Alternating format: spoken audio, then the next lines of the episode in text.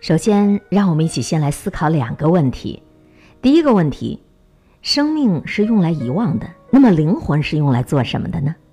这世上所有的事情都是由祸福组成的，你对这种说法怎么看呢？钢铁是怎样炼成的？这本书里的保尔在疗养院里过着惬意的生活，仅仅度过了短暂的美好时光，很快就因为病情的恶化扰乱了他内心的安宁。医生们开始禁止他下床走动，所有人在这个乐观开朗的年轻人身上看不到一丝悲苦的表情。他依然精力旺盛，依然积极向上。医生们对他未来凄惨的诊断，仿佛跟他一点关系都没有。保尔在极力地掩饰病痛给他的身体带来的伤害。此时的保尔心中，正像王尔德说的那样：一件事情的本质是什么，取决于我们让它成为什么。一件事情是什么样子，取决于我们看待它的方式。正在这个时候，保尔收到了母亲的一封信。老人家说，他有一位十五年没有见面的老朋友，就住在离保尔的疗养院不远的一个港口。他希望儿子代替自己去拜访一下这位老朋友阿里比娜。正是这封信，给保尔的生活带来了极大的改变，也改变了他生命的轨迹。从此之后，有一个人将和他息息相关。他从此不再是孤军奋战，因为有一个人走进了他的视线，将同他一起肩并着肩，互相取暖。一个星期以后，保尔拜访了母亲的老朋友。这一家有五口人，父亲丘扎姆在合作社工作，母亲是一位备受丈夫欺负的家庭主妇，大女儿嫁给了一个酒鬼被抛弃，带着一个小男孩。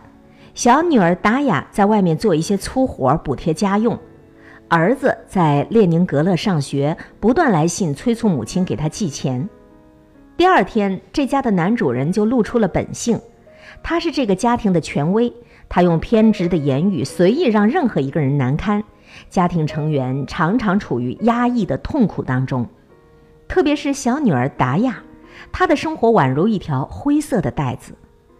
奥斯特洛夫斯基这样描述达雅的外貌：达雅已满十八周岁，她不算漂亮，但是那一对淡褐色的眼睛，有点像蒙古画上画的细眉毛，端庄的鼻子和线条分明的鲜艳的嘴唇，使她显得富有魅力。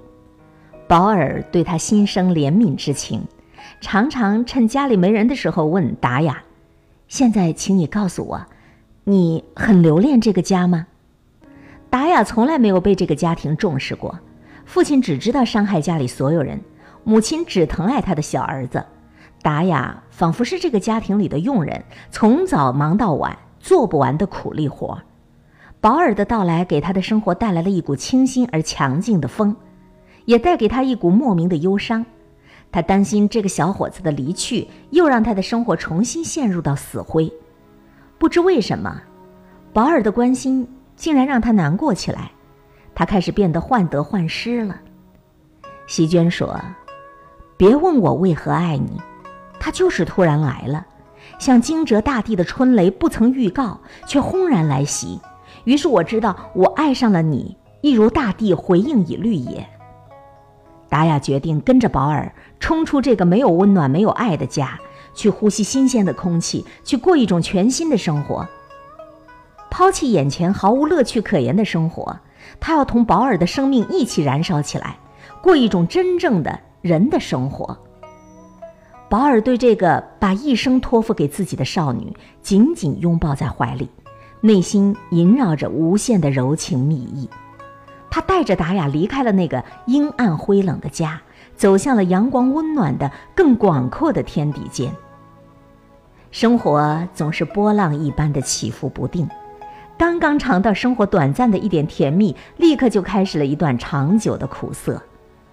无情的打击正在不远的将来，等待着机会，等待着侵蚀钢铁一般坚强的保尔。保尔在给哥哥的信中写道：“我受到了一次又一次的打击，先是我的左手臂不听使唤，紧接着我的腿不能活动，现在甚至从床沿。”挪到桌子跟前都异常困难了。没过多久，保尔的右眼火烧火燎地疼起来，随即双眼感染发炎，双目失明了。保尔提出了离婚，达雅情不自禁地抱着保尔的头放声大哭。达雅不让他说下去，她不会抛弃心爱的丈夫一走了之。生活照常进行。不知谁说过，这世界上的事你不经历它，你就摸不准它。这世界上的事就俩字儿：福、祸。不是福就是祸。看不见外面的世界，保尔的视线移进了内心。他开始反思自己的一生。他决定用口述的方式，让人帮他写二十四年来短暂的一生。漫长的五年里，写作成了保尔唯一活下去的意义。书终于写完了，书终于写完了。邮寄出去后，进入了漫长的死寂一般的等待。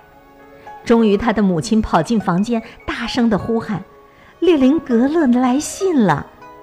来信短短的一行字：“小说备受赞赏，即将出版，祝贺成功。”保尔的心猛烈地跳动着，日思夜盼的梦想终于变成了现实。所有的磨难都没有打垮他，这个钢铁一般的战士又开始了新的生活。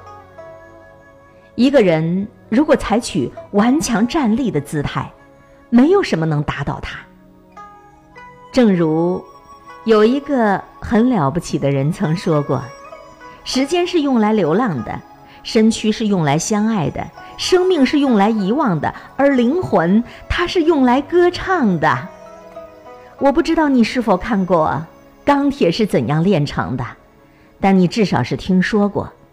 我不知道今天分享的这一篇《人生如戏，演好生命的每一天》，解读《钢铁是怎样炼成的》第六章会带给你什么样的思索。我反正已经下好了决心。我要买来《钢铁是怎样炼成的》这本书，好好的从头到尾读它一遍，然后希望借助于这本书，再带给我钢铁一般坚强的意志，让我的灵魂也开始快乐的放声歌唱。